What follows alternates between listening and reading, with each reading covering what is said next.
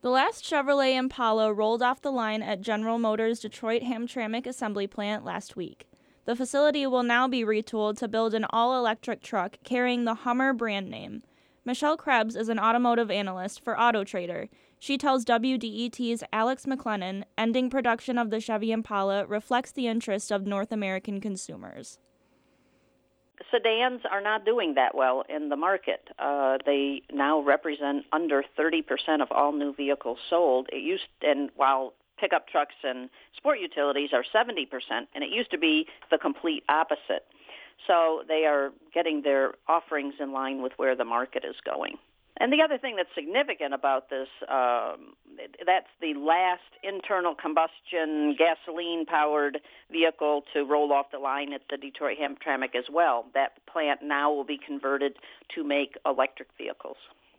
And it's interesting to me, or at least uh, amusing to me, that they're using that Hummer mark because um, for a long time the Hummer was, at least in my mind, kind of the poster child for the anti-environmentalism vehicle. Um, but now bringing it back as an electric truck, what is that going to mean for General Motors? Well, the Hummer uh, brand name is very well known, and General Motors had always owned it, even though they had to uh, eliminate the the brand um, selling separately through its own franchise system. Um, but they're bringing that back on as basically uh, a version of a GMC model.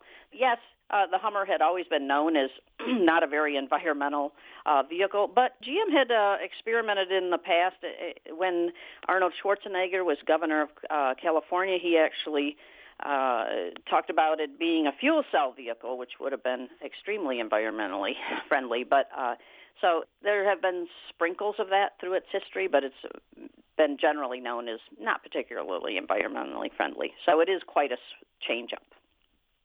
And uh, to convert the Detroit Hamtramck plant, it's like a $2.2 billion uh, investment, which is, is pretty substantial. Originally, that plant was set to close, and then it came during the, the contract right. negotiations with the UAW that it would be, you know, used for electric vehicles. $2.2 billion certainly doesn't just come out of thin air. Do you think collective bargaining really made a difference there, or was this always somewhere on the table for General Motors? Well, it's hard to say, but uh, I, I was never convinced that plant would close completely, especially since it's a local plant. Uh, but um, certainly there there was some bargaining that uh, went back and forth. Um, you know, it was uh, important to save jobs in Detroit and save that plant, and it is a huge investment. It's two billion dollars; is nothing to sneeze at, and it will be um, a very high tech, producing a high tech vehicle. So um, it's a feather in the cap of the plant and for the workers.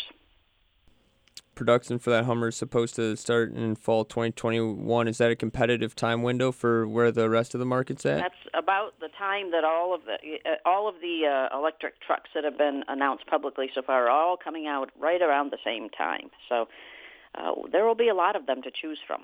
And again, it's a question of are there buyers for those? No one's ever sold an electric pickup truck and it's not clear there's a market for them. Um, certainly, electric vehicles have struggled to have any kind of impact on sales in the U.S.